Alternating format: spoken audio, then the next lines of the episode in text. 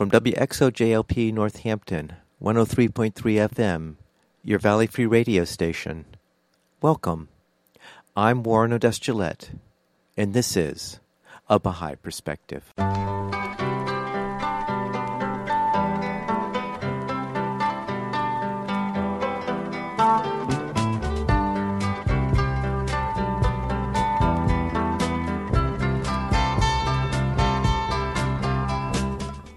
Welcome to A Baha'i Perspective. I recorded an interview with Todd Lawson on January 9th, 2017. Todd is Professor Emeritus of Islamic Thought at the University of Toronto. Todd has published numerous articles and books on the relationship between the Baha'i Faith and Islam. Todd's most recent publication is a large two volume reference collection on Islamic eschatology entitled Roads to Paradise which he edited with his colleague Sebastian Günther, chair of Arabic and Islamic Studies at the University of Göttingen in Germany. Todd is now finishing a new book on the Bab's earliest writings and a book on the Quran. Two volumes on the writings of the Bab and Baha'u'llah, a collection of previously published material newly edited and revised, will be published early in 2018. We talk about who the Bab was in the interview. I started the interview by asking Todd where he grew up. And what was it like growing up there? To the degree that I'm grown up, it, it, began in uh, southern Indiana in uh, 1948. I was there until early 1968. So I went to school there and I started uh, university there. But then I left January of 68. It was sort of a rural uh, society, although we were not farmers. We lived in a small town. It was uh, about 25,000 people, a place called Columbus, Indiana. I think that I developed very early on a strong desire to travel and see other parts of the world. That seems to be a pretty solid memory southern Indiana at that time was uh, very close to the old traditional ways of, of, living. It was largely a Protestant town, although there was a Catholic church. There was a very tiny Jewish community. There was no Jewish temple or synagogue. There was a very small number of people who identified as Jews. There was a a significant black population. And it seemed to me to be a very stratified society and sort of teeming with racial prejudice and religious prejudice and uh, materialism and uh, all of the things that when I ultimately encountered the Baha'i faith, I thought this sounds like something that we should all be involved with. It would be a great help. My religious life was sort of a mix. We were members of the Methodist Church. My grandfather was from that small number of Jewish families that lived in the area. So our situation was a, a bit different than most of the people there. My aunts and grandmother were born into the I guess, Methodist Church, or at least Protestantism, and they were very active and very, very devout members of the church. But my own parents were not quite so enthusiastic. My father was not interested in religion at all, and my mother was, I think, more attracted to the Jewishness of her father than she was to the Protestantism of her mother. But we did go to church. Uh, went to Sunday school. Uh, Jesus was, especially by my grandmother and my aunts, mentioned a lot, and we uh, were told stories about the life of Jesus and Bible stories and so on. And it was a very powerful series of stories that uh, I heard. And when I would go to church, which wasn't all that often because my parents didn't go, I would be conscious of the, these stories of, about Jesus and, of course, Moses and the Old Testament, as it was known to everyone in those days. And it struck me as very important. Although I was also not terribly attracted to the church life that I experienced as a kid. It didn't strike me as providing the answers. I think one of the reasons this was so is because there were no black people in the church.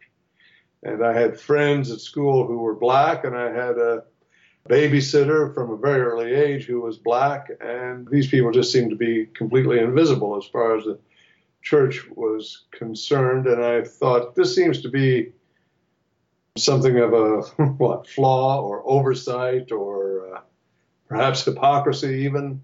Why is it all white? I mm. remember having these thoughts. Yeah. And you carried this feeling of the importance of Jesus from the stories that you took from your childhood. And I guess, did you take that on into young adulthood? And old adulthood. I mean, the longer I live, the more interesting and compelling and essential the life of Jesus, and of course, by extension, and as a Baha'i, we think it's the same about all manifestations of God or, or prophets of God, divine messengers. But yes, I, I begin to define from this vantage point, or begin to appreciate the degree to which I was impressed by and attached to the stories of Jesus and Jesus as a, a being a son of God, the one who uh, would go after the stray sheep and leave all of the others on their own because the stray sheep was the most important. This was a very powerful story from the time I heard it. It was very beautiful and uh, very hopeful, obviously. When was it that you ran into the Baha'i faith and how did that happen?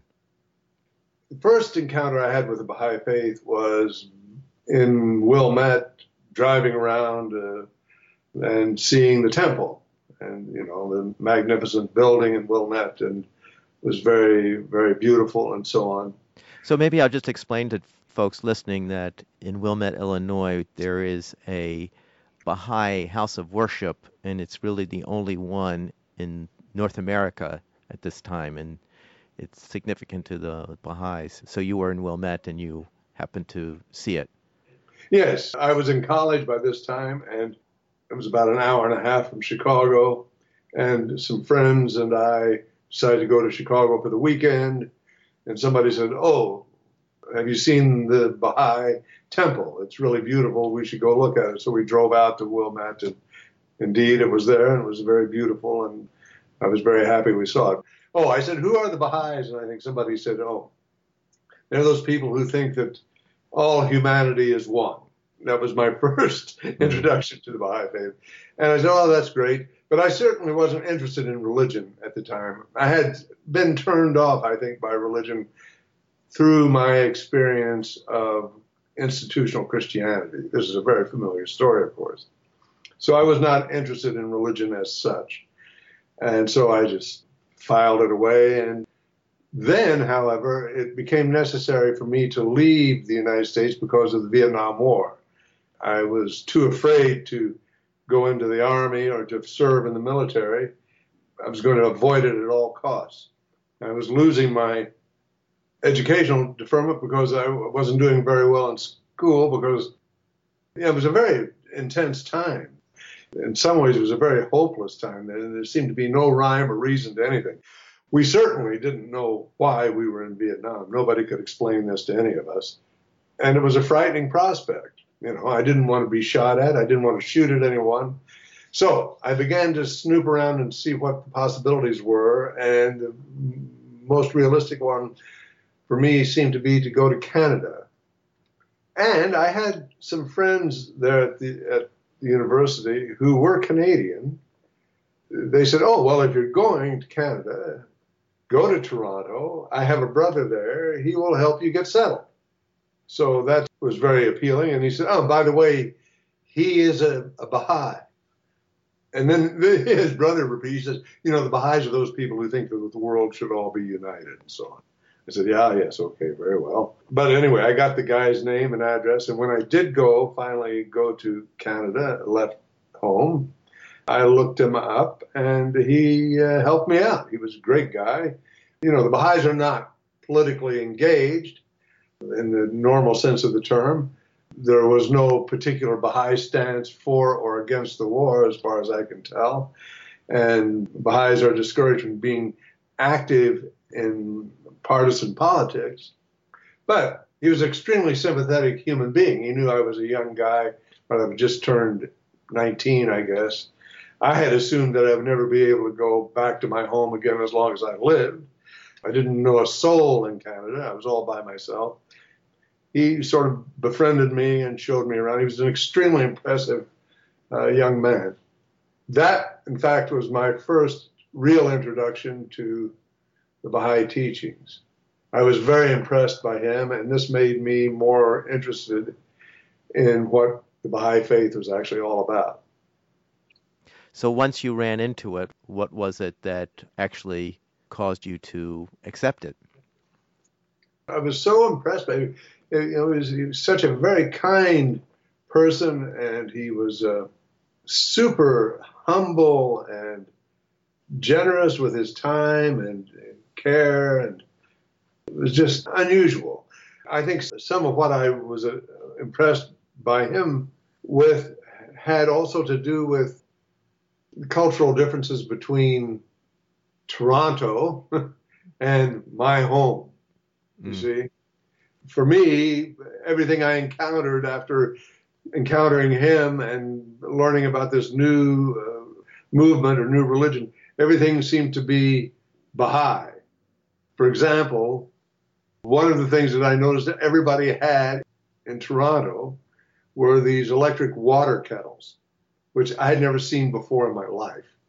Mm-hmm. You plug it in and it heats the water, and then you make tea or instant coffee or something. Well, because all the people I knew were Baha'is, I thought this was some sort of cultic implement that everybody, all the Baha'is had in their houses. You know, that's a sort of an absurd example of how I was trying to read my new situation. I had a hard time understanding exactly what was Baha'i and what was just Canadian and different. Right. But it came to pass, not to sound too biblical, that I started to meet other people who were associated with the Baha'i faith, uh, members of the Baha'i community. And some of these were also very impressive individuals. And then I started to actually read some of the works that the founders of the Baha'i religion wrote.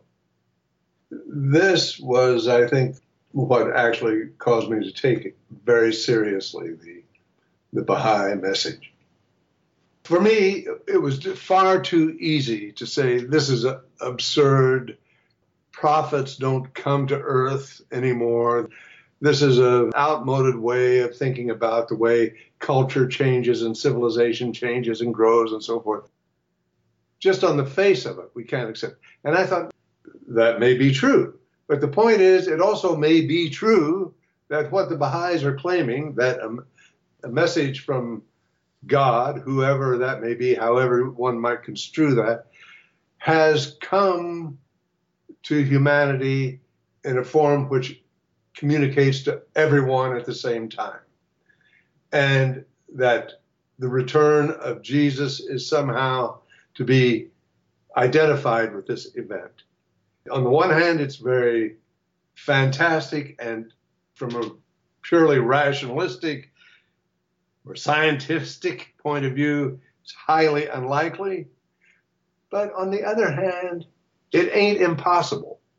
And I T. Lawson do not know enough to be able to say whether this is just completely wrong right out of the box. So I began to give it the benefit of the doubt. And I suppose I've continued to give it the benefit of the doubt ever since. Even if it is proven to have been historically wrong and all the rest of it, it still remains that the Baha'i message is that which would do a great deal of good if everyone adopted it, if people put it into practice. So, th- therefore, how wrong can it really be? This was the other way of thinking about it. In short, I sort of adopted the position that you find articulated in the Baha'i writings over and over and over again. That is, Is the abolition of prejudice of all kinds really something that it, the world does not need? So it is a kind of a religious faith that keeps one at it throughout all the years. But ultimately, as the prophets themselves have said over and over, if these things were susceptible of rational proof, then they would not have the power and the value that they do have. There is a virtue, if you like, an existential or spiritual virtue connected with the idea that you can not have what we would call scientific proof to demonstrate the utter and irrefutable veracity of the claims of a religion. The religion comes to life when people go for it with their hearts and minds and try and follow the teachings, even if there is no proof. In other words, religious truth says that there is a reality that is beyond our senses that we must connect with through ways that are not sensory. And this also includes, in some sense, the intellect, the reason. So, if it was possible to prove the existence of God, the idea of God would be much less important and valuable, you see. This, at least, was how I approached all of this. So I thought, well, let us go along with this. It sounds better than anything else I've ever heard. Certainly, it would appear far fetched to, to skeptics and all the rest of it. But as I said, it's very easy to be skeptical about something as grand as the Baha'i claim and the Baha'i message. At some point, then, would you say you took it on faith that this message you needed to accept and take it with you going forward in your life? Yeah, that's right. That's mm-hmm. what happened ultimately. About six months after I heard about it, mm-hmm. I thought, well, this is something that I need to commit to. It's not sufficient to say that, oh, Baha'i faith is out there and it's it's great and it's good for other people to do. You have to throw in your lot with it. This is how it seemed to me. And I'll be very honest about this. One of the things that that attracted me and may have had more influence on me than I now am able to, to measure is the Islamicness of the Baha'i faith. Because, you know, growing up in southern Indiana, the years that I did, oh, we heard nothing about Islam at all, ever. In high school and or even in college, it was never mentioned, even in world history courses. I mean, it just didn't come up. Muhammad was an unknown figure. And with the Baha'i faith, I got this story about Muhammad, who was a kind of a Jesus in a different form. And billions of people believed in. You know, the Quran is this uh, magnificent book. Baha'u'llah refers to it over quotes it. If you took the Quran out of the Baha'i writings, they would be uh, be a much smaller corpus. The Baha'i faith quotes the Quran over and over again, and many of the topics that are talked about are Quranic subjects or Islamic subjects. The Baha'i faith may be thought of as a, an interpretation of Islam or universalizing of Islam beyond its original territory, if you like. I mean, of course, there are a lot of doctrinal, I suppose, differences between the Baha'i faith and Islam, but there are also a lot of similarities.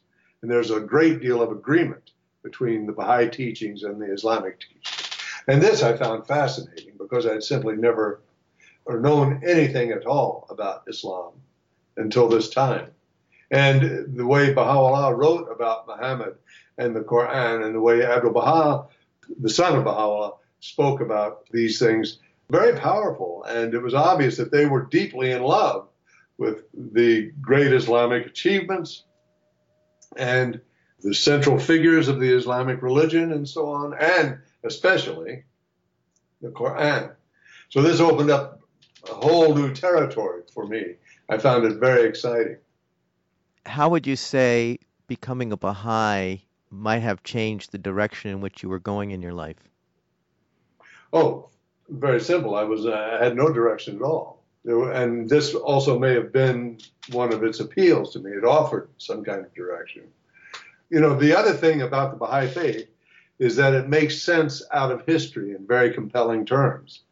It makes sense out of being in the world, why we are here, why we are born, why we die, and most importantly, as is, is the case with other religions, Baha'i teachings and religious teachings in general give you an understanding of why you may be suffering at any particular time. Right? So it gives meaning to life.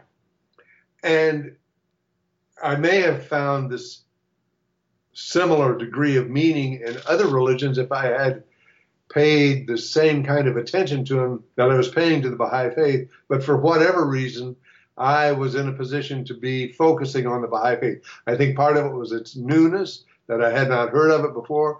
I was in a new country and I was starting a new life, as it were. I had met these people who were very different from my friends and acquaintances back home. It was all very uh, interesting and new.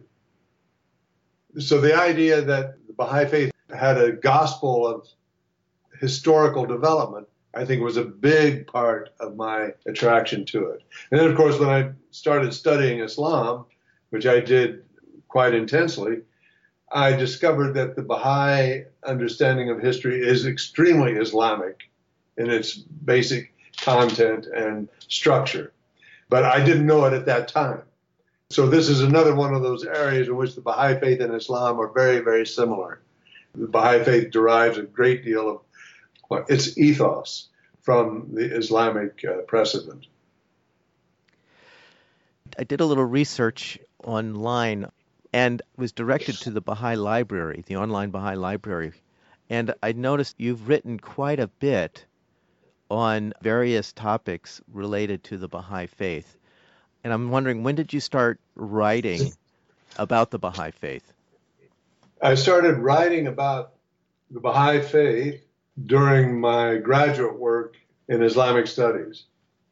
The Baha'i faith uh, sees itself as coming out of two separate related movements. The early period is referred to as the Babi period, and this word Babi comes from the title of a religious figure who Baha'is believe prophesied the coming of Baha'u'llah, who is the founder proper of the Baha'i faith.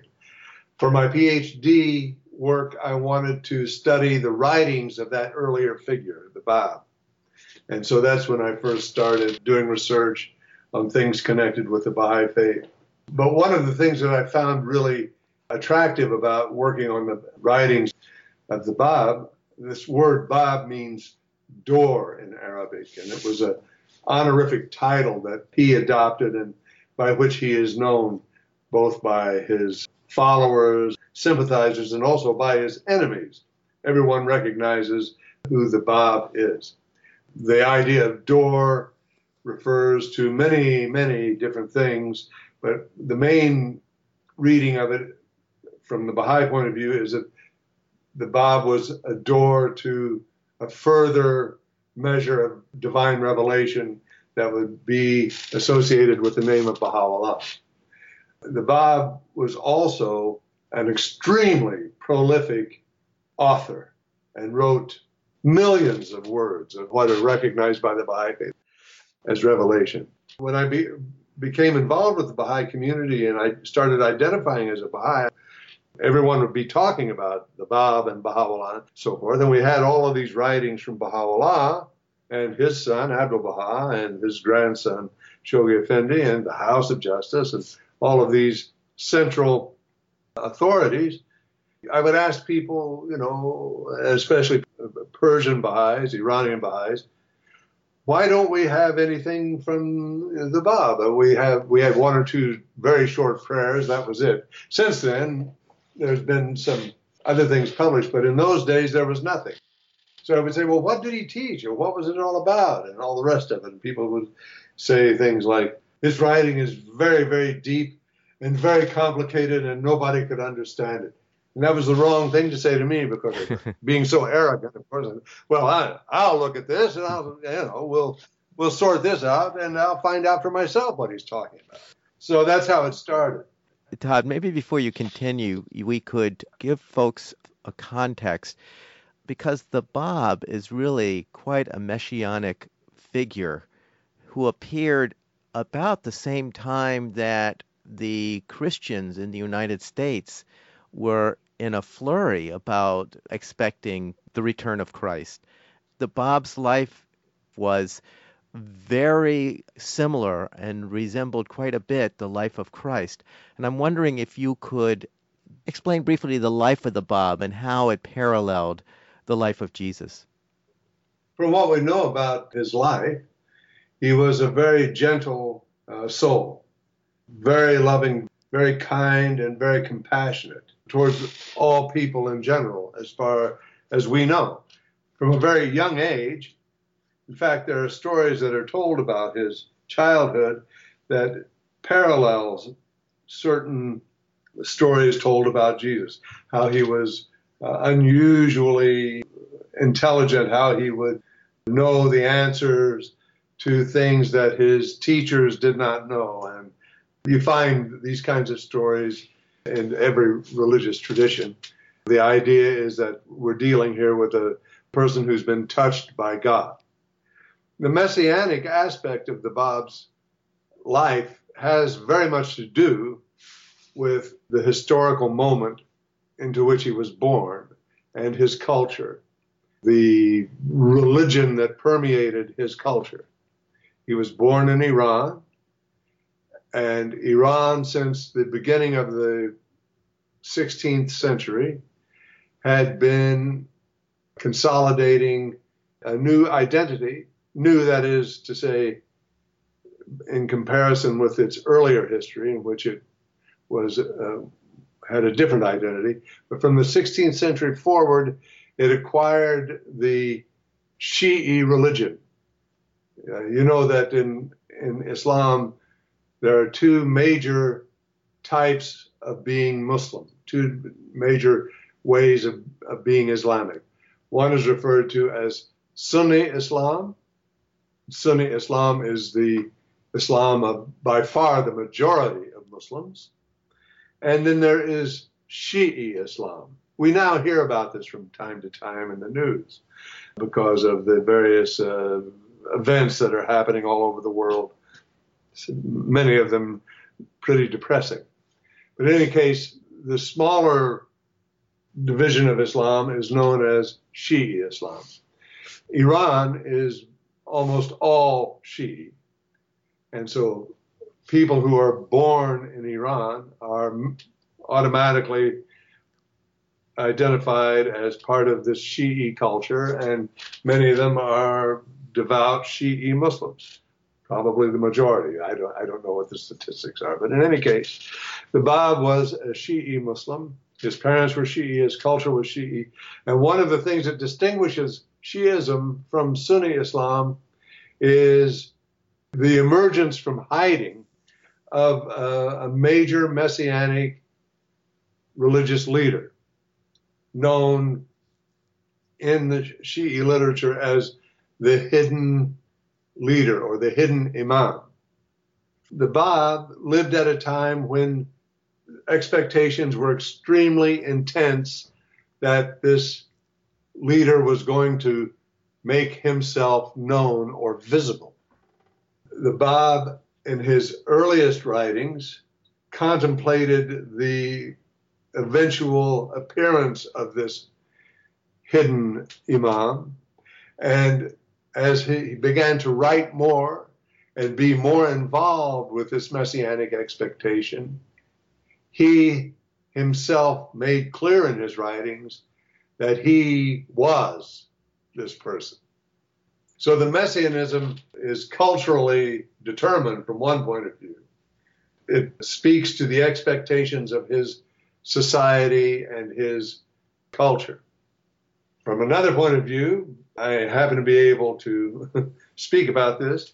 His writings are also absolutely impassioned by this attachment to this hidden religious figure whose expectation and appearance is just about to happen. That's in the earliest work. In the later work, of course, it is happening. And he himself speaks with the voice of this hidden, heretofore hidden, but now apparent religious figure. There was a title associated with that figure, right, Todd? The Qa'im. Yeah. Yes. Q A apostrophe I M. This is uh, one of the many titles that this figure has in the literature. Means someone who rises up and takes charge, as it were. And was expected by these Shia adherents. That's right. Absolutely. Yeah. The whole purpose of Shiism is to contemplate the absence of their leader.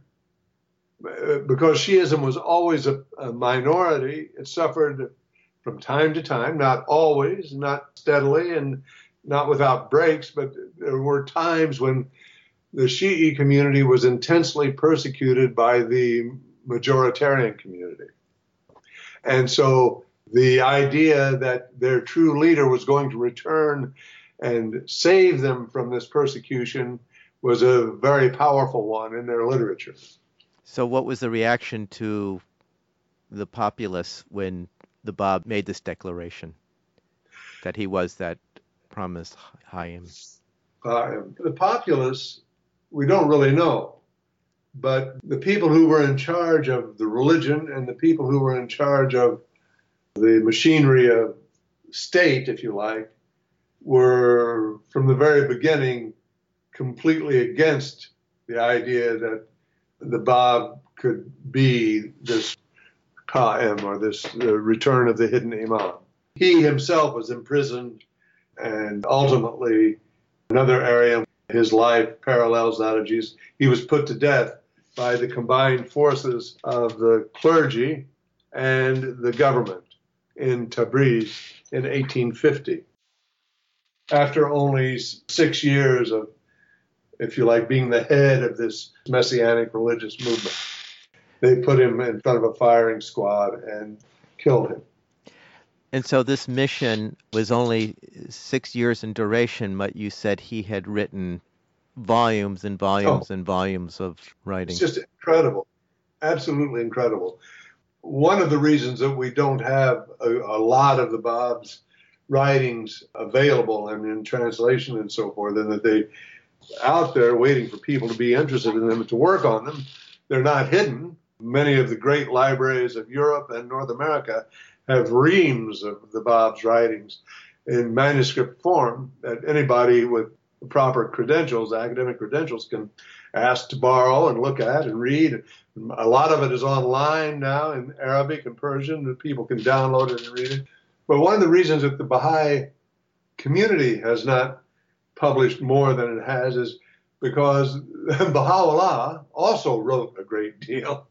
And Abdul Baha, the son of Baha'u'llah, who was the second leader of the Baha'i faith, in historical sequence, the Bab is the first founder of the Baha'i faith in a sense, but he didn't call it the Baha'i faith. But the Baha'is see the Bab as the forerunner of the Baha'i faith. That founder of the Baha'i faith is Baha'u'llah, and Baha'u'llah appointed his son to be his successor. His successor, whose name is Abdul Baha, said that the Bab's writings should be published and edited and brought out for general consumption. What he said after the Book of Laws of Baha'u'llah were published and translated and so forth. That was from his side, this ruling. There are thousands of pages of, of the Bab's writings. So, to give some perspective on the passing of what the Baha'is call the covenant in order to keep the the Baha'i faith unified, the Bab and Baha'u'llah are considered these messengers or manifestations of God, whereas Abdul Baha merely considered himself a servant of yes. Baha'u'llah, and his mission was to be the one to turn to for interpretation of his father's teachings, but was not a revelator in his own right.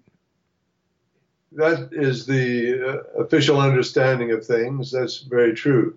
In the early days, when people were not so sure about all of these things, it's clear that when people from the West encountered Abdul Baha, they were deeply attracted to him, and many of them speak of him as if he were sort of a Christ like figure as well. Abdul Baha was irresistible, apparently, and his writing, of course, is very beautiful. And it was for the uninitiated, it would have been virtually impossible for them to tell the difference between, you know, whether he was a manifestation or just simply the, the center of the covenant. But the official Baha'i position is that Baha'u'llah is the manifestation of God, and it, and it is through Baha'u'llah that revelation occurs. The Bab was also a manifestation of God and produced, if you like, revelation, or was a conduit for revelation. And Abdul Baha's writings are not considered revelatory in that sense. But I myself am not really able to speak about that in a way that would be helpful to anyone because I think what we're dealing with here is a phenomenon that is varying by degrees of intensity and not really degrees in kind. Now, one area in which it is clear that Baha'u'llah's status is utterly different and, if you like, superior to Abdul Baha's is that Baha'u'llah's revelation includes the laws and ordinances for the society of Baha'is and society in general. Abdul Baha did not, as far as I know, compose laws as such. So that's a very real difference. But Abdul Baha's prayers are a large part of the Baha'i prayer book, and they are extremely beautiful and powerful and inspirational and all the rest of it. So it becomes a little bit difficult to speak about it with absolute certitude and categorically. The position, as you stated, is correct. The Baha'i faith does not call Abdul Baha a manifestation of God. Rather, he's called the center of the covenant. There are only two manifestations of God connected with the Baha'i revelation one is the Bab, and one is Baha'u'llah. You have written also about another historical figure that arose during the same time as the Bab, who was actually um, was a follower of the Bab, and she was one of the Bab's first of 18 disciples. Maybe you could speak about her a little bit, of who I'm referring to. Yes. You're referring, of course, to the woman Babi leader who's known as Tahirih. This was a title that was given to her by which she is most widely known. She was a devoted follower of the, the Bab. She also produced writings of her own, uh, poetry and doctrinal works, and translated some of the Bab's Arabic writings into Persian. She was a traveling preacher for the Babi movement. The Bab gave birth to a movement around which united numerous types of people, some of them even from the clerical class and from governmental classes, but also other people who were not quite so highly placed, because he spoke about a new era that was dawning for Iran and for the Shi'i Muslims. She was very caught up in this, and she traveled and taught in salons and also in big meetings, preaching the arrival of this new message. She paid for this with her life ultimately, was uh, executed by clergy and government officials again, who saw that she was becoming a little too influential because she was extremely eloquent. She was a compelling figure. One, because she was a woman. And why this is, is because Shi'i Islam has always recognized very important and sacred role for a woman in the household of the prophet by the name of Fatima. In the general imaginaire of the Babis and their audiences, uh, just as the hidden Imam had come out of hiding and returned, so had Fatima come out of the spiritual world and come back to earth in a sense. Now, Fatima was the daughter of Muhammad?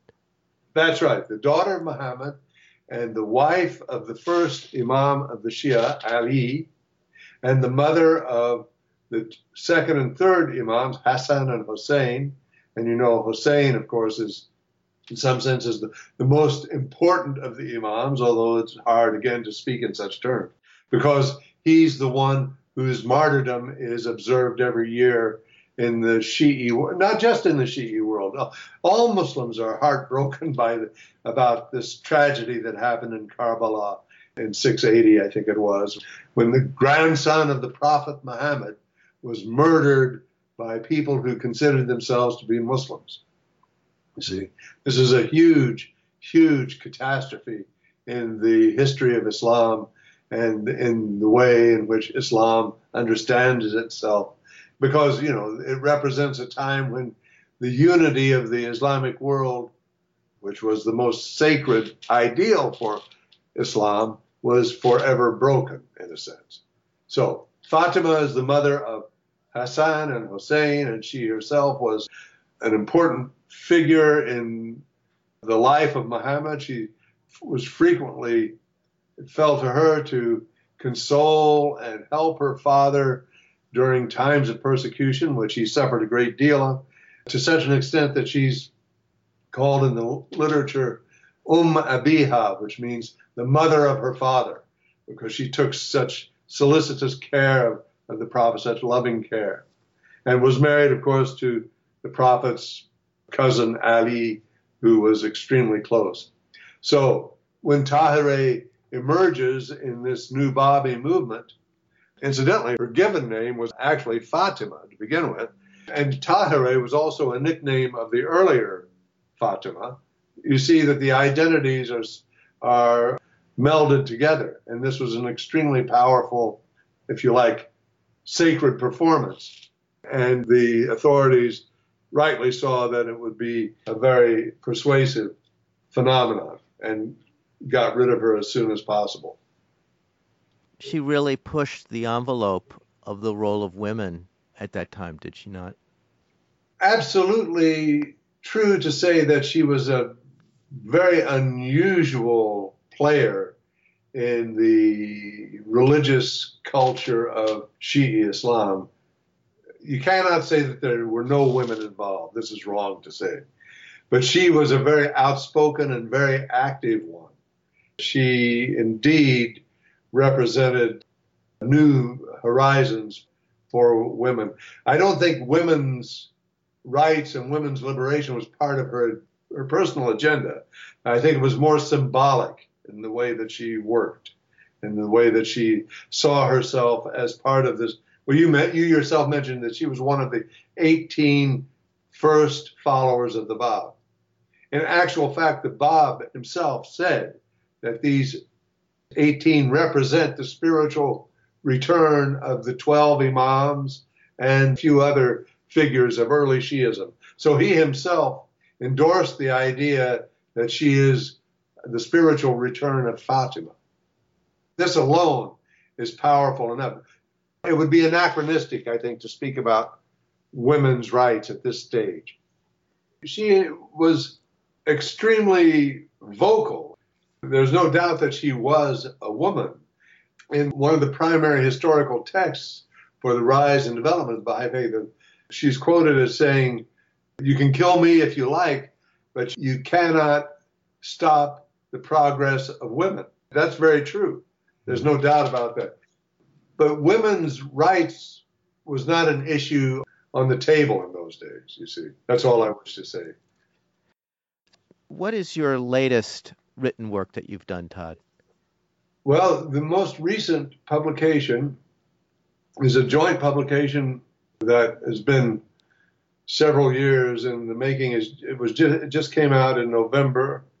Its focus is not directly on the Baha'i faith, no, not even indirectly on the Baha'i faith, but it has to do with an understanding of Islamic teachings about life after death. It's a two volume reference work that my colleague in uh, Germany and I have been working on for the last five years or so, and it was just published by Brill Publishers in Holland, a very prestigious publishing house in Islamic studies. And the idea with, of this project, part of the idea was to show that life after death in Islam is an extremely rich and generative idea. So we have people from all over the world writing articles on different aspects of life after death. The title of the publication is called Roads to Paradise. So we have articles on the Quran, we have articles on how the philosophers speak about life after death, how artists depict a life after death, how storytellers talk about it, how modernist and somewhat secularized Islamic thinkers speak about these eschatological ideas. You know, it's about two volumes, adds up to about 1,300 pages, and uh, it's a very rich collection. I have an article in there which I guess is qualifies as my own personal recent publication, exploring the apocalyptic energies of the Quran text. You know that the Quran is a really almost inexplicably powerful text. Anyone who understands Arabic, and even people who don't, when they hear the Quran recited, are just dumbfounded and paralyzed by how beautiful and compelling it is, you see. This is something that was made clear to me when I first started studying Islam, and has sort of remained the centerpiece of my interest in Islam all these years. I'm still trying to understand exactly how this works. Because if you read the Quran in English, you quickly get really tired and it seems tedious. You don't understand how it flows, jumps from one subject to the other. How is it that billions of people can consider this the most beautiful thing ever written? So, my article is in the service of trying to understand this, write about it in English so that people who are interested can get some sense for why the Quran is so beautiful and why Muslims are so deeply attached to it. Is there a translation of the Quran that you would recommend, an English translation? It's a very difficult question.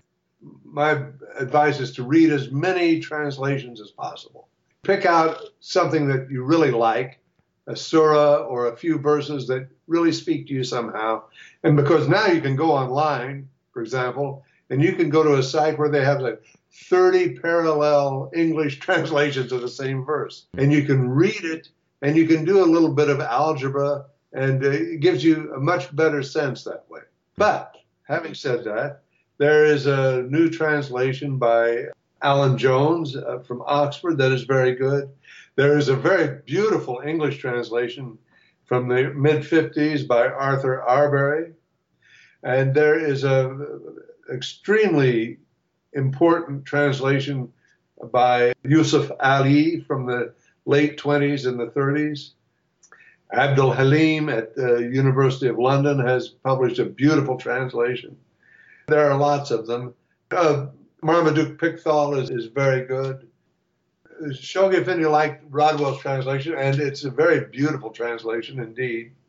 Certainly for doctrinal or matters of faith and practice, it's not really possible to choose one that's more right over another one.